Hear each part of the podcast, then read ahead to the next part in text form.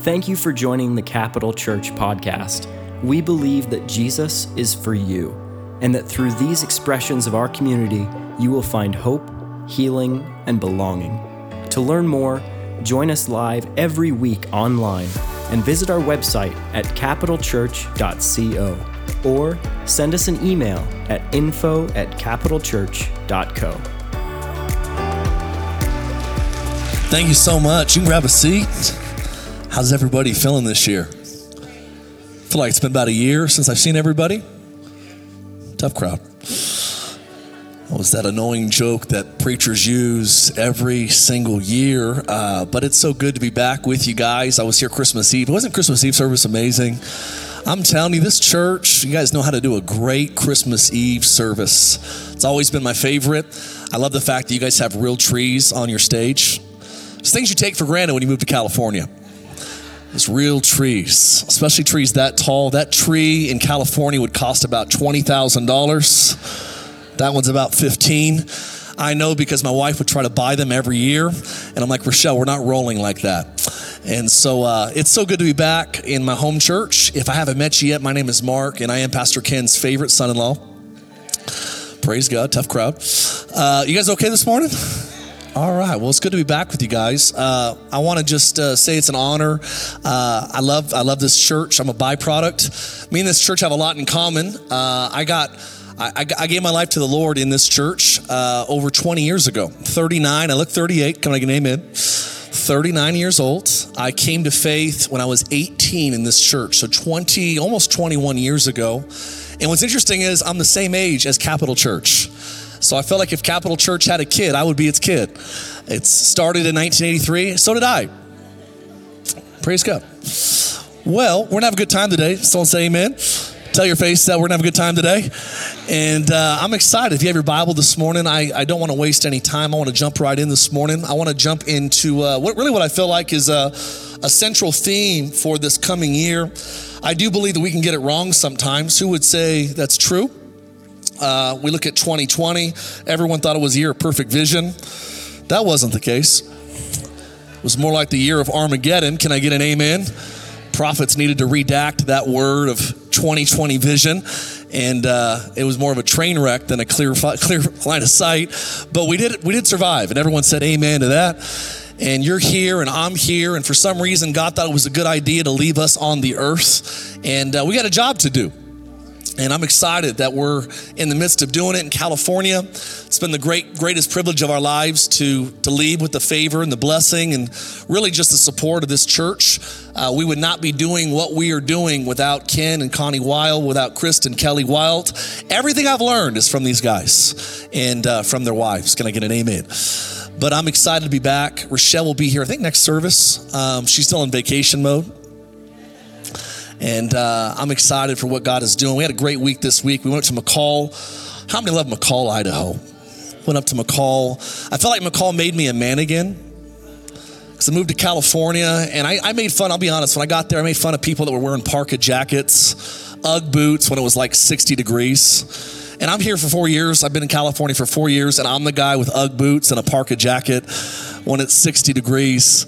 So I came back. We flew in about a week ago, and when I got off the plane, I'm like, oh my gosh, I've I've lost my manhood, and I uh, was thoroughly freezing. And then we went to McCall, and I'm like, okay, I can handle Boise again after after leaving McCall.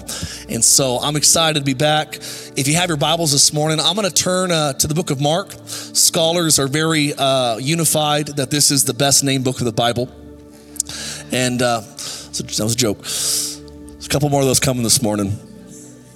I want to congratulate our very own Rob Ash is having a baby. Pastor Rob, we're so excited. I love Rob. I'm so proud of you, man. Well, hey, if you got your Bibles this morning, Mark chapter 1 is where we're turning. If you're brand new to Capital Church, which it doesn't sound like anybody is this morning, so I'm going to preach extra hard. Is that all right? How many know the standards for the crew of Jesus was higher than the crowd of Jesus? And if you read the Bible, God's expectations for the people closest to him were always higher than those that were just kind of investigating him. And so this is first service and there's no one new today. So if I preach a little harder than usual, this is the home team. You guys ready to go? So if you got your Bible this morning, uh, Mark chapter 1, if you get bored today, you're a boring human being. I'm not a boring preacher. Everyone said amen to that. And uh, I'm going to read a few verses out of Mark chapter 1 this morning. And really, I feel like this is a theme that I'm believing God for this year. I really feel like this is going to be a year of God inter- intervening in miraculous ways. I have faith that 2023 is going to be a year that God answers prayers we've been praying for for decades. I believe it's going to be a year of God doing things that we could never do. It's going to be a year that God fights for us. It's going to be a year that God's going to redeem things that have been lost, rediscovers things that we've we've lost sight of, and maybe even family members that we thought would never come home. I think it's going to be a year of miracles. How would you be so confident? Because usually God will give me a little bit of a preview before the end of a year to let me know what He's going to do in the following. And I got a good news that I want to report personally. My oldest brother, after a 15 year addiction with methamphetamine and cocaine, God has sovereignly, with an outstretched hand and a mighty arm, literally pulled my brother out. This cold turkey came back from Idaho and has been sober now for over 130 days. One of the miracles that I've seen. Lady in our church, this time last year got diagnosed. Very very powerful family. They own one of the largest media companies in canada. And lit, came to our church gave her heart to jesus about a year and a half ago. And a few months after she did in january of, of this last year of 2022 she started not feeling well went into the doctors started losing her ability to walk. Her back was hurting severely. They found uh, lesions of cancer all over her body. They gave her a year or less to live. We went to her house. We prayed the prayer of faith. We anointed her with oil. Come on, do whatever you can do. People are like, that's crazy. It's crazy until it's your mom or your sister. It's crazy until it's your child. It's funny that people always mock people that have faith until they need it. And today I want to just, I'm going to push in a little bit to this because sometimes people make fun of churches that believe God for great things until you are in need of something great. Then you value those churches. And so our, our church, we're like, hey, God still heals, God still speaks, God still moves. God's not on vacation, come on. And so we went over to this lady's house, we prayed for her. And literally, she took one last trip to her to, to Canada, brought all of her grandchildren in November. My wife prayed with her daughter before, and they came back from Canada. They had this amazing time. They thought it was going to be the last trip they ever took to Canada as a family. And this really amazing woman comes back, starts feeling better, goes, I want to know how much time I have left. Went in, ran a CAT scan of her whole body, and literally the doctor said, This is a, there's no cancer in your body. She did a, she did a Christmas party that was going to be her last hurrah. And her husband, who just barely come into faith, gets up and says, This is a miracle. Our church got behind my wife. We were praying. They were praying for her. And literally, we thought this was going to be the last Christmas party we ever did together. But God, with a mighty hand and an outstretched arm. Say with me, a year of miracles. I'm not good at a lot of things. I'm, I'm, not as smart as Pastor Chris. I'm not as good looking as Pastor Ken. But man, I have a little bit of this childlike faith that just believes that God can do something great. If you believe it, come on, tell yourself a good amen. Mark chapter 1. If you're there, say I'm there. I'm going to go to verse 40 and uh, just read a few verses this morning, five to be exact. Familiar story, maybe for some of you that grew up in church.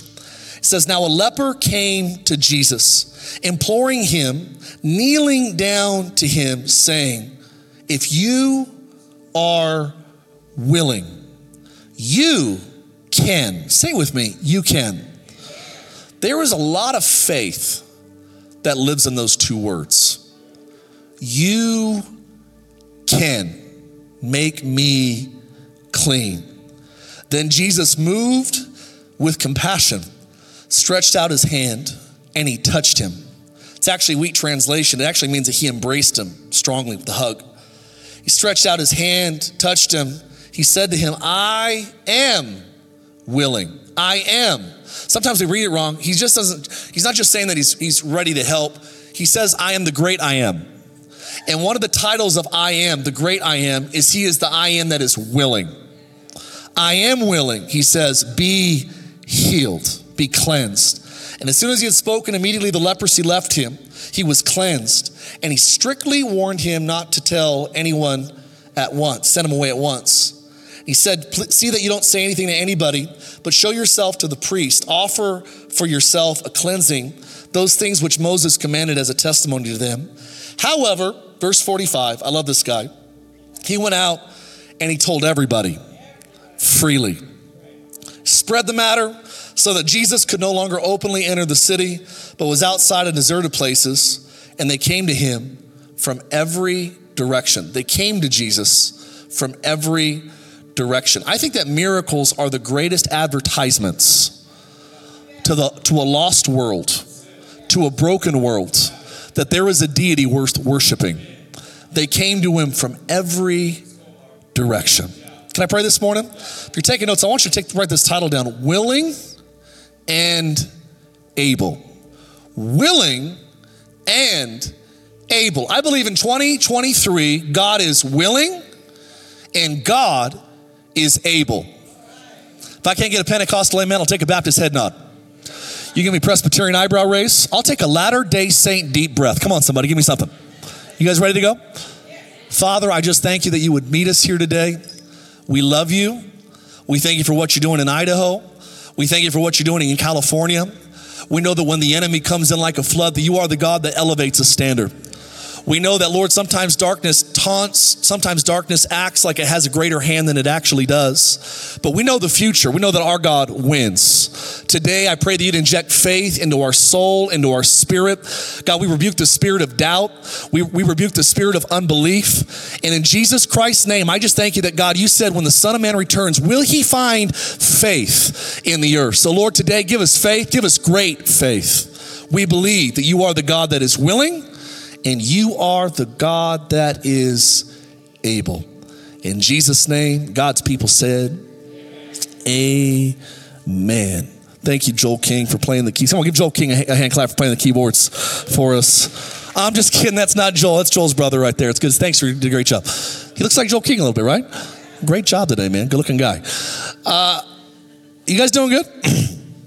All right. Well, I'm, I'm a little different. They say that teachers tell it, preachers yell it more of a preacher than a teacher. Uh, I like to tell stories in the beginning. If you're brand new this morning, I'm going to tell a story. And after I tell a story, I'll lead into some points. We'll look at this passage and we'll ask the Holy Spirit, what are you saying to us today through this passage? You know, when I was in Idaho, I had the privilege of not just being the youth pastor here, but uh, your leaders in this church, they, they discipled me. Pastor Chris taught me how to read my Bible, uh, taught me how to pray. Pastor Connie taught me how to hear the voice of God. Pastor Ken taught me how to pastor people. And again, I was here. I, I vacuumed all the chairs in this room. I was a janitor for five years. My seven year old Chloe found out that I was a janitor this week. She's like, Daddy, you were a janitor? And uh, I was like, Yeah, for five years. And she was blown away. She goes, Did you like it? I said, I loved it. Those are the easiest days of my life. And uh, I was thinking about this. Though. I was here uh, in Idaho, and I, I had the privilege of uh, being, you know, kind of sent out from this church. And for about ten years, God did something so cool with our youth, and young adult ministry here in Idaho that opportunities started to arise all over the world. So I started flying, flying a lot. Got to go to Australia 16 times, and Singapore, and Malaysia, and Africa, and South America. Been all over the world spent a lot of time on the airplanes. How many know you live in Idaho? One of the one of the exchanges is is there's not a whole lot of direct flights. So unfortunately, I have a lot of pent up rage when it comes to TSA. Come on. Joking, I'm just being a little bit hyperbolic here this morning and stay with me. Uh, but I remember going through TSA, going through the airlines, and it was interesting during 2020. You guys remember getting those emails that we're all in this together? I thought to myself, no, we're not. Anybody else get a little bit uh, upset when they, they charge an extra $100 for a, a pound and a half? Anybody else? No, no one else, just me. I remember a lot of times going through the airport, and uh, just there's just funny things I think sometimes we don't really notice. Is you go through the flying, which we all know, flying holidays. I mean, the airport during December is like the gym in January. Can we get an amen? So flying a lot, uh, growing up, and going to the counter in that awkward moment when they're like, "Yeah, your bag is a pound and a half overweight." and they're like, you either got to take it out or you got to give us your left kidney. Uh, it's one or the other. And I don't know, I got to this point in my life that I'm like, I would rather go into debt uh, than to actually do the shameful unzip. I do not want to unzip in front of the entire airport, show them how poorly my packing skills are. And who knows, I don't pack, I don't know about you, I don't pack dumbbells in my suitcase. So I don't even know what a pound and a half looks like. Is that one shoe, two shoes, 10 pairs of underwear? I don't know. But what drives me crazy is I don't know if you thought about this before, but it drives me mad because they say you got to take it out of your check bag and you got to put it on your carry on bag. And I want to look at them and go, they're going on the same plane. And if we're so obsessed about weight, why aren't we weighing passengers? Come on. This is really a weight issue. This isn't a weight issue. This is a greed issue. I got some, come on, you hear me? I got some pent up rage. Get on the plane, we all these crazy rules, crazy rules. I'm exhausted. For some reason, they think it's a good idea to fly at like two in the morning. So you get on the plane and you're thoroughly just wiped out. I am sleeping before takeoff. Anybody else have the gift of sleep? I'm out. But you ever been woken up because the stewardess goes, Look, you're risking your life because your chair is this reclined. It should be here, but you're here. Safe, deadly. Safe, threatening the passengers' lives on the plane. Really? That's the difference between life and death, an inch and a half of reclining?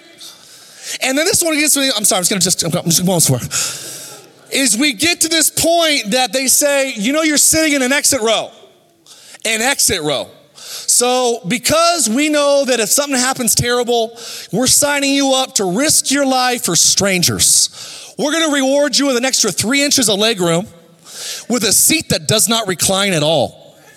And they always do this. They tap you on the shoulder. You ever seen them do this? They get up there. And I'm, my sister was a stewardess, so I love I, I love everybody. But just, just stay. It doesn't preach as well when I'm, when I'm peaceful during this part of the message. You guys with me? And so I get there and I'm watching the stewardess. I'm in the exit row, and they always do this. They always go, uh, in the case of an emergency, are you willing and able to assist the crew? And it's always just so funny to me how nonchalant people sign up for potentially being a first responder. Right? Are you willing and are you able? And I'll be honest, I think some people aren't willing, but they say they are. I think some people are willing, but I think some people are like, no, nah, that guy's not able. This thing goes down, he's not helping anybody. I think to myself, there's interesting ideas that there's some people that are willing, but maybe aren't able. And there's some people that are able, but I'm like, that guy looks selfish. I don't know if he's helping anybody.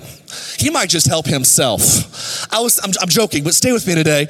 I was thinking of this idea that the stewardess makes eye contact and basically no contract, no written paperwork. How many wish it was that easy to get a house? Are you willing and able to make the payments on this? For the next 30 years, you're like, yes, sir. Here's your home keys. It's funny that it's hard to get a house, but it's, it's easy to sign up to save lives willing and able. I'm just making an observation here today because I find that this leper is intriguing to me in Mark chapter 1. Because I would say, even in, even in spirit filled, in Bible believing churches, there is still many people that are behind a leper in Mark chapter 1 because this leper had 50% of the equation lined up. He actually came to Jesus and he said, Master, if you are willing, he said, You are. I think this is interesting because I think most Christians fall into two categories. They believe that God doesn't do anything special today because they don't believe that God is either able to or he's not willing. Let me say it a way that you, you might understand it. I don't know if this is God's will for me to be healed. I don't know if it's God's will for our marriage to actually work out. I don't know if it's God's will for my transgender child to ever have a sexual rebirth in his life or her life. I don't know if it's God's. It's interesting that we throw around these phrases. I don't know if it's God's will. Or we have this Jewish word in our, our, our American vocabulary. It might be the only Jewish Hebrew word that you know. It's called yabat. Yabat is this word that we do when people say, Can God still do miracles today? And most of the, even the church world will say this, this Hebrew word, they'll say, Yeah, he can, but, yeah, but, um, not all the time. Yeah, but not in most circumstances. Yeah, but it usually doesn't go the way you want. Yeah, but. You with me today? And I was thinking about this passage in Mark because it's one of the clearest pictures we have in the early days of the ministry of Jesus that he actually tells the world, he tells not a man, just one individual, not just a leper, that he's willing and that he's able, but he tells the world, he says, I am willing. I am willing. This is interesting. The word willing means it is my will. Some people say, well, Mark, if it's God's will to do miracles and to heal, why does he, he always do it? And I want to interject a little bit of theology this morning, that's okay, to answer some of these tough questions. But my conviction is that God is willing, God is able. Can I get a good amen? This is interesting because this leper is a lot like many of us. I would say actually all of us, like lepers, have much in common. Leprosy is oftentimes like sin. It's deeper than your skin. It spreads, it defiles, and it isolates. It, re- it renders things only fit for the fire. Leprosy, like your dark nature, like your dark, who you were in your heart before God saved you, leprosy is highly infectious. It had to live outside. If you had it, you had to live outside of the town in a colony. Lepers were already dead, even though they were still alive. It was an incurable condition. It caused you to be deformed from your God given de- design. It was a physical and it was a mental pain. This guy was like we are before God comes into our hearts and begins to renew us is he was actually alive, but he was a walking dead. There's people right now in Hollywood, people where I live in Orange County, that live in $30 million houses and have $20 million worth of cars in their garage and married to a model, but they are spiritually dead. And they're like, how come I have everything on the outside, but I feel dead on the inside? And it's interesting that, that leprosy was very similar, is that you actually looked the part, you didn't just feel the part. But Jesus was able. And this leper had some, he had some pretty good theology. I would say he had 50% better theology than some Christians do. He didn't know exactly if God was willing to do it, but he at least knew that God was able to. Some Christians don't even believe that God is able to do anything today. Some of us think that he's able to get us to heaven, but he can't help us with our infertility that he's big enough to get us to heaven, but he can't heal the stage four cancer. That he's big enough to actually take care of the lilies and the valleys and the sparrows and the trees, but he's not really able to take care of the details of our lives. I want to remind you today that we serve a God that is willing and that is able. Can I get an amen? People say, Mark, well, healing isn't the whole gospel. I heard one scholar say this way healing is not the whole gospel, but neither is the gospel whole without it. We don't worship miracles, but we do, reminder, worship the miracle worker. 37 major miracles were documented in the four gospels of Jesus Christ. He did things from turning water to wine, walking on the water. He seemed to have a grace for water miracles. God did great exploits, opened up blind eyes, deaf ears, raised dead bodies. He did eccentric, unusual, changing the molecular structures of water into wine. He did things that no one else could ever do. He was a miracle working God. And somehow, in the last 2,000 years of our history, since the origins of Christianity, Guys like Luther and Calvin were great leaders of the Reformation, but they reacted to the Catholic notion that the existence of miracles confirmed that their theology was right. These great reformers threw out the, ba- the baby with the bathwater. They denied the need for miracle as a normal expression of our faith, thus creating the idea that it is noble to believe without signs and without wonders. This does have a definite value, but it also created a powerless gospel that's been applauded as virtuous. We say it another way. I'll sleep through church on Sunday to get brownie points with God. Bored to death, scared to death, dull out of my mind, but I'm being faithful to the God that doesn't speak, doesn't move, doesn't heal, doesn't answer, and certainly doesn't do anything spectacular anymore.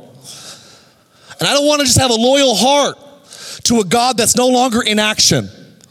I want to remind us that our, our, our faith changed the earth the last 2,000 years because when Jesus came on the scene, two things happened that never happened before in history. Demonized people got evicted from demons and sick people got healed. Before Jesus came, no one had authority over demons. Bef- are you hearing me today?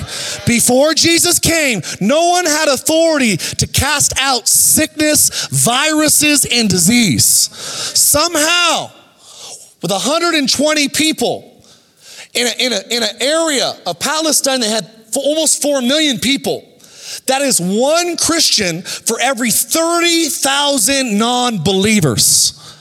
These 120 against 30,000 odds turn the known world upside down. They didn't do it through their academic studies. They didn't through their they didn't do it through their ability to, to, to articulate the, the metaphysics of the universe and to wax eloquently from the University of Jerusalem on the on the educational paradigms that changed the earth. They did it as eyewitnesses of people that saw Jesus cast out darkness and heal the sick. Sorry, I'm fired up this morning. I just feel like too many people are comfortable living in a gospel that has no power. Can't change my mind, can't change my habits. It is what it is. I think I preached that message one time here. I don't think it is what it is. I think there's, there's words that Jesus offers us that no other human offers us. You can change. Well, I was born this way. Well, I was born a certain way too. But that's why John 3:16 says you got to be born again. That you don't have to die living like the, like the parents that you were born after. You can die looking like your heavenly parents. You're born looking like your parents, you die looking like your beliefs. Can I get a water? Is that all right? I'm sorry, I'm preaching so I'm just too excited this morning. I'm dehydrated up here. 37 miracles. Come on, give Caleb a hand. He's married, ladies. I'm sorry. Apologize. I don't know. I think most people don't want to believe God for the supernatural because they're scared that it might create a bad witness. What if God doesn't answer the prayer? What if I'll bring shame to the name of the Lord? What if I, well, I think most people don't want to believe God for great things because they're, they're scared of the fear of man. What, what will people think about me if I step out of the boat and I sink into the water? Most people are scared. They're, they're, they're, they're scared that they'll look bad, that they'll miss it. We've all been there before. I've been there before. But I do believe this that if we're really going to let God revive our hearts, we have to be willing to give God our complete attention and our complete affection. We're going to be a, we're to be a people that don't just choose power over character, but our, our character without power. Power ministries have had a negative connection at times with people of low character. You know why some of you don't want to believe in a God that does miracles anymore? Because you saw the crazy guy on TV with the Rolex, the jet, talking about if you send in your donation, God will heal your mom's cancer. And he didn't. And many times we see the damage of those that talk big, but they actually have bad motives, bad character, but they have a, a genuine God gift. We can't ever, we can't ever let the, the unhealthy people that have power dictate whether we believe in it or not. Amen. I think this is so important today that people got to realize that there is no power in Christianity without having a prayer life. There is something about spending time with Jesus that gives you his values, gives you his desires, and for some reason makes you want to do what he does. Problem most people is they think that no, miracles were for yesterday. I'm going to get into that in a second. But I want to just tell you that I do believe that one of the greatest needs of our day is in the last days, Paul warns the church will have a, a, a, type of a type of godliness, but he warns there'll be no power. We'll have great buildings, great kids ministries. We'll know how to have great youth groups, but they'll be they'll be entertainment based, not power focused. And I'm not against entertainment, certainly not against having fun. But I think so many times today in our modern world, you have to choose churches that have the power of God, but they have no wisdom. You would never invite a coworker there. You'd be embarrassed to death to invite anybody that was not a Christian to this church because it's so powerful, but it's so out there eccentric. Or there's churches over here that you know when the service starts, you know when the service ends, you know exactly what's going to happen. There's going to start right on time sharp and it's going to end right on time dull, and there's no power. They have wisdom, they have structures, they have systems and small groups, they have a community church with no power in it. And what makes my, I don't know, what takes my breath away, like the Queen of Sheba, is the idea of the Ephesians church being a church without spot or without wrinkle that has both the power of God and the wisdom of God. The ministry of Jesus didn't just have power, it had wisdom. It didn't just have wisdom, it had power. And for some reason, we're almost willing to put one on the altar if we get the other. It's not just willing, it's, it's willing and able. So important. I, I really do believe that we're not going to be judged. A.W. Tozer probably said it best. We're not only going to be judged by what we did, but also by what we could have done. I don't want to get to heaven and hear from the, the good shepherd that Mark, there was things I wanted to do for your neighbors. There was prayers that I wanted you to pray. There was things I wanted to co-create with you in Meridian, in Eagle, in Star, in Kuna That's a joke. That's for the Californians in the room. It's Kuna there was things I wanted to do with you and through you, but you didn't believe me for anything except salvation. That's the biggest mistake with most Christians is they think that the pinnacle of Christianity is going to heaven. I would say it's beyond going to heaven. I would say that once you get saved, say with me, salvation. Let me give you a chronological sequence of God's desire. God wants to get you saved, and after you're saved, you know what He wants to do? He wants to cleanse you. He wants to clean you out. Most important message the world needs to hear is you can be saved. Most important message the church needs to hear after that is God can renew your mind. You don't have to think like Egypt and try to live in God's promised land.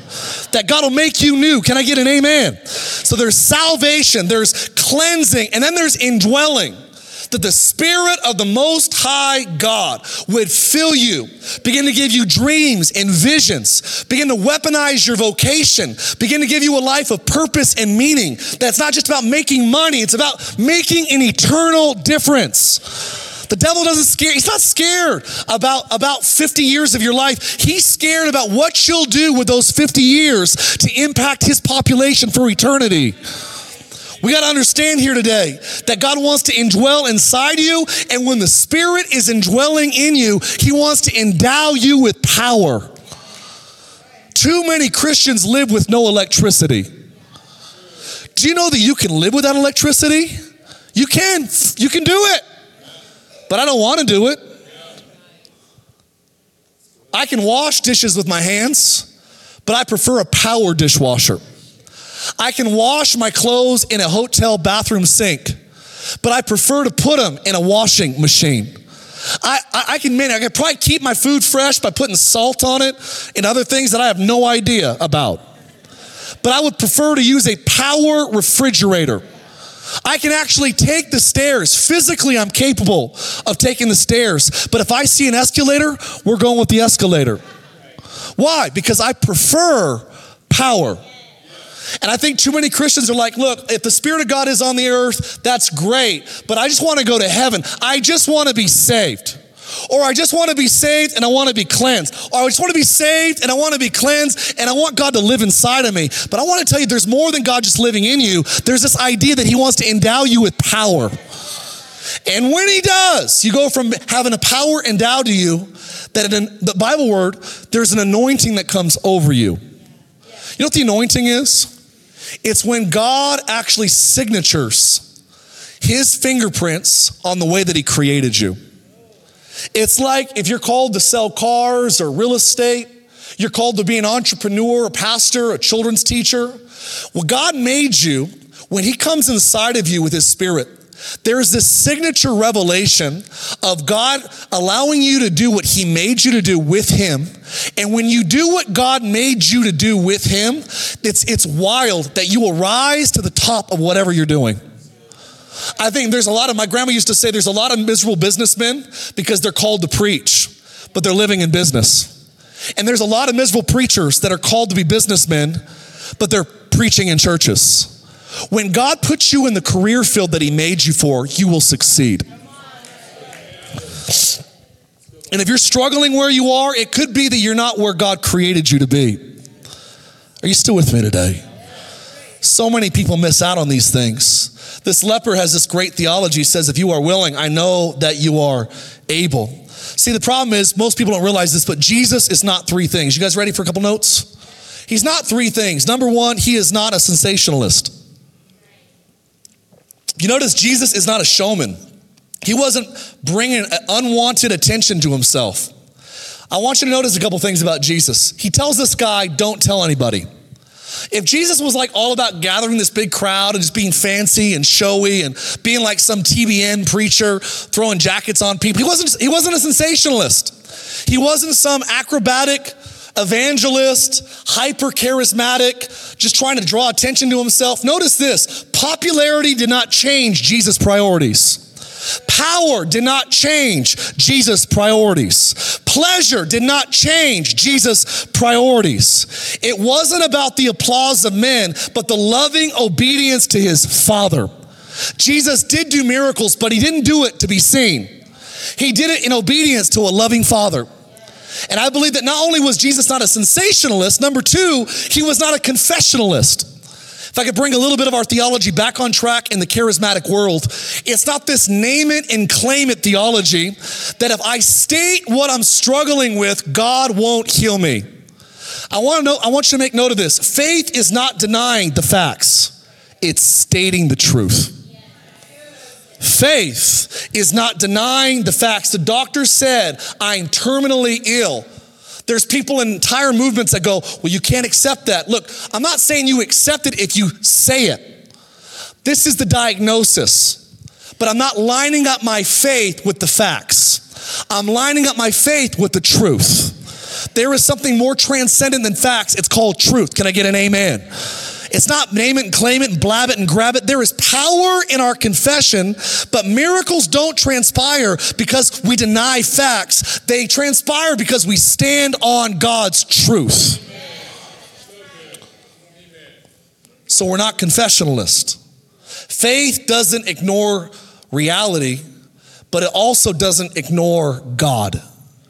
And I have found that people that stop ignoring faith because of they want to be realists I just want to be real about what's happening right now. Faith is not denying reality. Faith is just choosing not to deny God either. Either. Praise God. Thirdly, is God is not a Jesus was not a dispensationalist.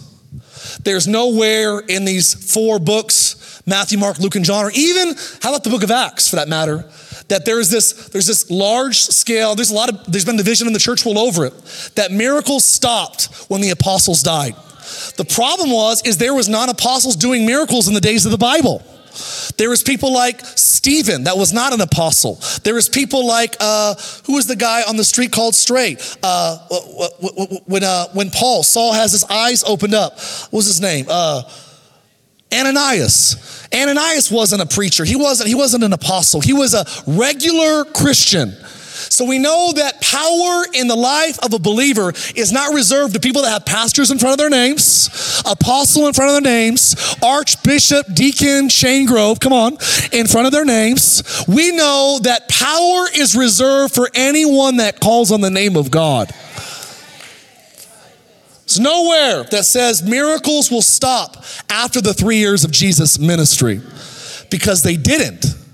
People say, Mark, what's Christianity supposed to look like? In the world? Well, if we didn't have the book of Acts, we'd have no idea. But the good news is we know what it looks like. After the resurrection of Jesus, it wasn't the end, it was the beginning. You guys still with me today? Well, people, how, how does God heal? Well, I'll tell you a couple ways. He heals naturally. Do you know that if you cut your you cut your toe on the corner of, of, of the bed, like my wife does probably once a week, you jab your toe, starts bleeding. If your if your body didn't naturally heal itself by that blood coagulating, you would bleed to death if your body didn't know how to stop bleeding. So your body, the way God designed you, it will heal naturally. The second way God will heal is medically. Who's ever been uh, helped by a surgical operation? Raise your hand. Cosmetic surgery? No, I'm just kidding. Just kidding. We're not in Orange County. Um, listen, there's, there's medical surgeries. And thirdly, there's the way God heals is not just naturally, not just medically, but He heals miraculously. And I came to Boise to remind you, church, that our God still can And our God still will. That He's willing and He's able. And I don't know who you are. Maybe you've been believing for so long that you lost a little bit of your hope. David said, I would have lost hope unless I would have believed that I would see the goodness of God in the land of the living. I don't know who you are today, but I, I just felt like God told me to come here and encourage you to get your hopes up in God again. Lepers had to keep distance and yell to warn everyone that they were coming to prevent others from being defiled. This man yelled. This man knew that Jesus was able to heal him, but he was unsure if the master was willing. People say, Mark, if God's will is to heal, why doesn't he do it every time? Have you read 2 Peter 3 9? It says that God is not willing that any should perish. Who would say there's people perishing today? Just because God wills something doesn't mean that it always happens. Well, why doesn't it happen then if God wills it? Good question, Jethro. I'll answer it. You still with me? It's a joke. Is that too strong? Why doesn't God heal every time? Well, before I get there, I think this is important. When Jesus heals this man, he's healed at a touch. I learned this from Chris Wild years ago. Jesus was the only human being that could come in contact with someone that was unclean and not be defiled. Somehow, the purity of Jesus was stronger than the ability of the darkness inside of the leper to contaminate Jesus. Almost sounds like a Chuck Norris joke, doesn't it? Is the leper, when he touched Jesus, Jesus didn't get dirty? The leper got Jesus? Sounds like Chuck Norris, right? Chuck jumps into the pool, the water doesn't get, uh, Chuck Norris doesn't get wet, the water gets Chuck Norris. Come on. Jesus is touched by a leper, but somehow the darkness of his uncleanness doesn't have the power to infect Jesus. Somehow, Jesus is so unusually pure that when the unclean touched the clean, it had the ability to wash him. People say, How did this happen? I don't know. But we know this that Jesus said to the guy, Stay quiet but he told everybody. You know gets, my, gets me fired up today as a pastor? Is this was in an era of time that Jesus healed, and after he healed, he said, Don't tell anybody. And he told everyone. And now we live in a, under a dispensation that God says, Tell everyone. And we tell nobody. I'll tell you, I, I, I, love you, and I'm just gonna tell you this because I love you. One of the things that burns me up is when you go to a service and there's not one new person there. You know that tells me is we've gotten comfortable. And I've sat in these services before, and I'm in this service today, so I'm just as guilty as everybody else. Can we point the gun at ourselves just for a second here and go, I'm gonna do a better job. If I had the greatest news on the earth, how dare me keep this to myself? He is willing, he is able, and doggone it, people deserve to hear about this. Can I get a good amen? So, why does God heal? I think God heals just three points. We'll get you out of here. He heals, he heals because he's compassionate. He heals because he's compassionate. I will heal you. I am willing. Be cleansed. Number two, doesn't just have compassion. He heals because it's his will. He says, I am willing. People say, well, Mark, what, what, why, doesn't, why doesn't it happen every time then? Well, lots of people do get healed. Can we all agree on that? Who's ever met someone that's been healed?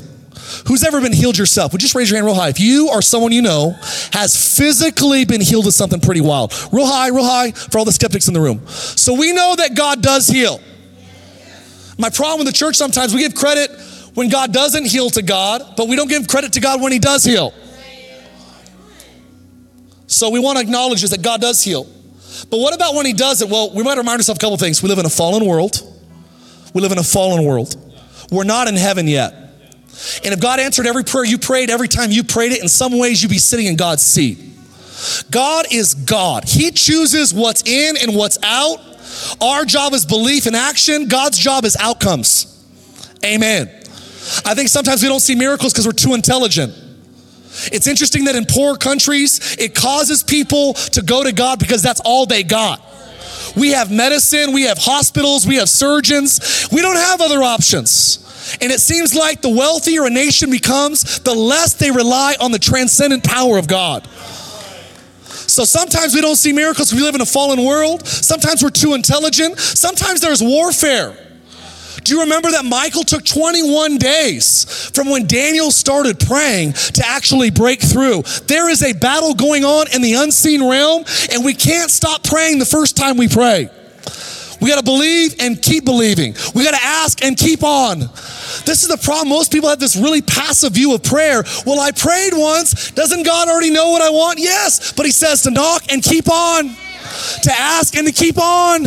He knows what you want, but there's something about being persistent. Touches the heart of God. Prayer is not this apathetic sitting on your hands. I did it one time, maybe it'll happen. It's knocking until something changes. Well, I prayed one time and I didn't get changed. Well, I went to the gym one time and my fat didn't go away. I had to go more than once, didn't you? There was more than just man going and working on that one. I did I did 15 crunches. Where's my six pack? And it's funny because I could use a gym reference because we're really we're in January. And you get it. But if we liken that persistence to your faith, what if you had to pray to get results the way that you have to eat healthy and, and the way that you have to actually exercise to get physical results? And that's why there's a lot of out of shape Christians, I think. So we don't carry that ethic into the church. You still with me today? Well, what if God doesn't heal? This is where I land the plane. I think that uh, Daniel 3 is one of the greatest exposes on what true faith looks like. You know what it looks like? Looks like this. King Nebuchadnezzar goes, uh, Guys, you bow or you die. And these three Jewish boys living out of the fumes of a revival from King Hezekiah that were living in Babylon but had the kingdom of heaven in their hearts. They said, Oh, king, we have no need to answer you in this matter, for our God can. And our God will deliver us. Would you catch that again? Our God, our God, deliver us. But even if he doesn't, let it be known to you, O king, that we're not bowing. This is the attitude of faith. Your, your kid gets sick, our God can, our God will deliver. I was in Seattle. I was in a hospital unit where mostly people were dying when I visited Clay. I visited Clay, uh, Clay, uh, where's his last name at? It's in my head. Bowie, there it is. Been gone for four years. Lose my mind. I was in that IC. I was in that cancer ward. I was with Kim Bowie when she was getting the facts, but she was standing on the truth. Our God can, our God will. But let the record state, even if he doesn't. Because in Hebrews 11, some people died in faith.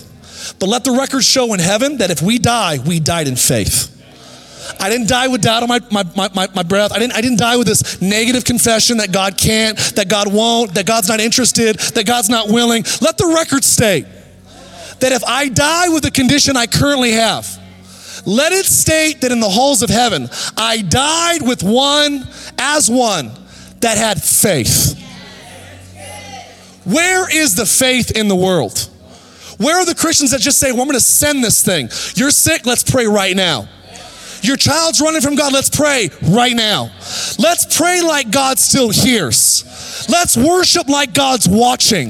Let's show up to church like God is thrilled by us being here. Let us be excited that we have a message that's worthy of the world. Let us remind ourselves we still have the greatest news the earth has ever heard. Let's shake off this apathetic, lethargic mentality that it just, it is what it is. Our God can, our God will respond. But even if He doesn't, let the record show in heaven that I died believing, contending.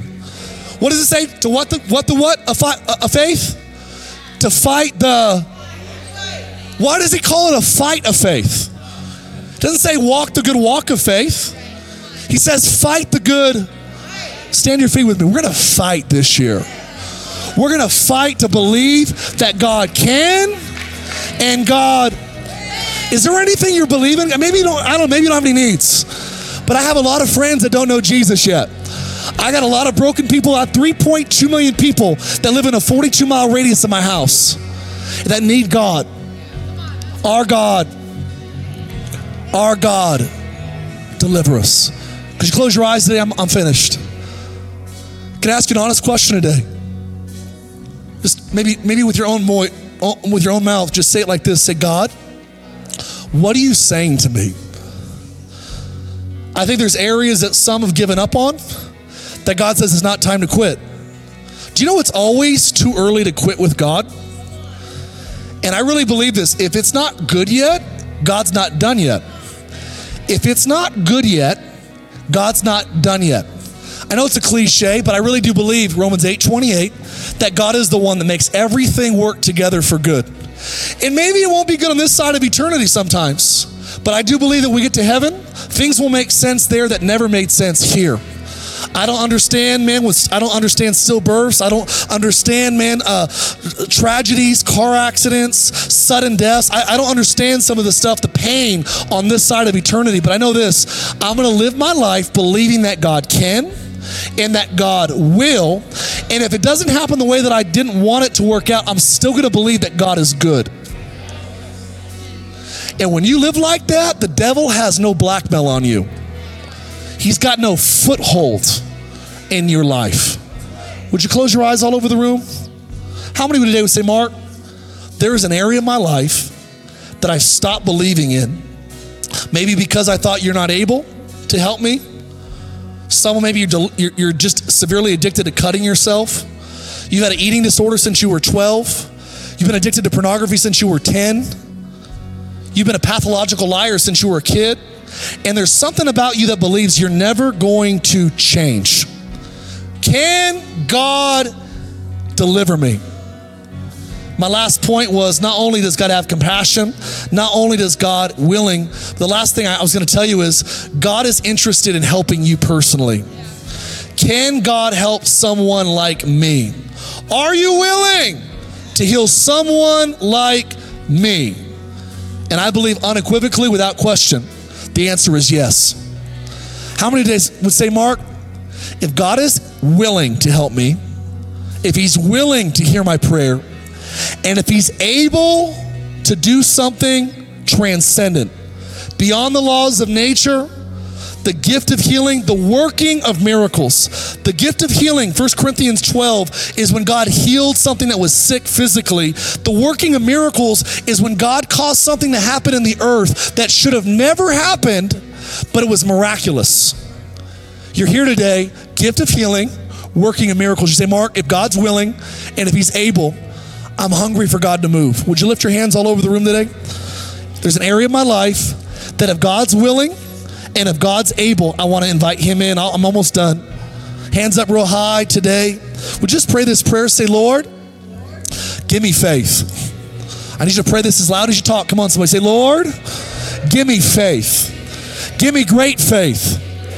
Divine optimism that you are good, you are able, and you are willing. In Jesus' name. I bring my pain I bring my problems. I bring people. I lay it at your altar. Would you heal? Would you deliver? Would you cleanse? Would you indwell? Would you endow? And would you anoint to do something great? In Jesus' name. Need physical healing? Just keep your hand up or put your hand up right now. I need a I have a physical a mental, could be severe depression. It could be like a, a, a, mass you fell on your stomach or your chest. It could be some sort of diagnosis you already have or you just got. If you have a need today to be healed, I'm telling you that we serve a God that can and a God that will, even today, deliver. Would you put your hand up if you need if you have a need today? Just put your hand up real quick.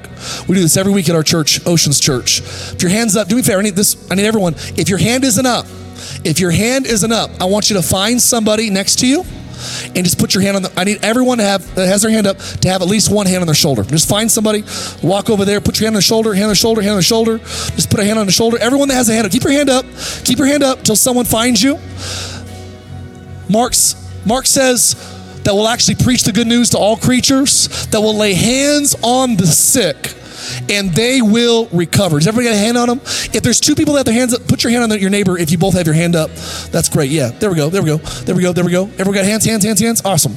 All right, if your hand's on somebody, I want you to pray this prayer. Follow me. Ready? Say, Holy Spirit, I pray in Jesus Christ's name. You said I would pray for the sick, lay hands on the sick, and they would recover. So we lay hands and we ask you in Jesus' name, heal their body, intervene in their circumstance, and do miracles in this brand new year. Let them know that you can and you will do great things. To God be all the glory. Jesus Christ's name. Now watch, I'm almost done. Last thing we do, last thing. Put your hands down just so you, you can take your hands off them. Eyes closed just for a minute. If you know you're not living for God, you're in church, and obviously you go to church more than today because everyone's brand new. To, uh, everyone's here before. But if you're here today and you want to start the new year off, some of you came today because you knew that you can't have another 2022. If today you want to give your heart back to Jesus, or for the first time, you really want to give God your whole heart. Some of you have given God like 50%, Someone said, I've given God like 80% of my life. This year, God wants all of your heart, all of your affection, all of your devotion. That's you, eyes closed. Just for a minute, I'm done with this last thing.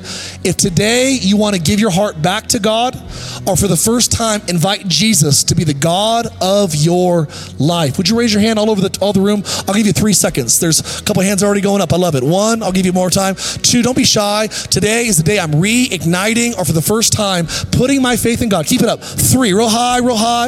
I see three. I see four, five, six, seven. Awesome. Eight, nine, 10, 11, 12, 13, 14, 15 real high. 16. Anybody else? 17 in the back. I see you. Come on, give God a hand. That's amazing. 17 people. You put your hands down. Pray this last prayer. This is not the end, friend. This is the beginning. Say this Jesus, I invite you to forgive me of my mistakes. I ask you to wash me, to fill me with your spirit, to endue me with power and to anoint me to walk with you, live with you, and live for you the rest of my days. Speak to me as I read your word. Plant me in a healthy local church and make me your disciple in Jesus Christ's name. And everybody said, Amen. Give God a good hand clap. Thank you for joining us today. If you would like to give towards this ministry, learn more about our church and events, or are in need of prayer, please visit capitalchurch.co.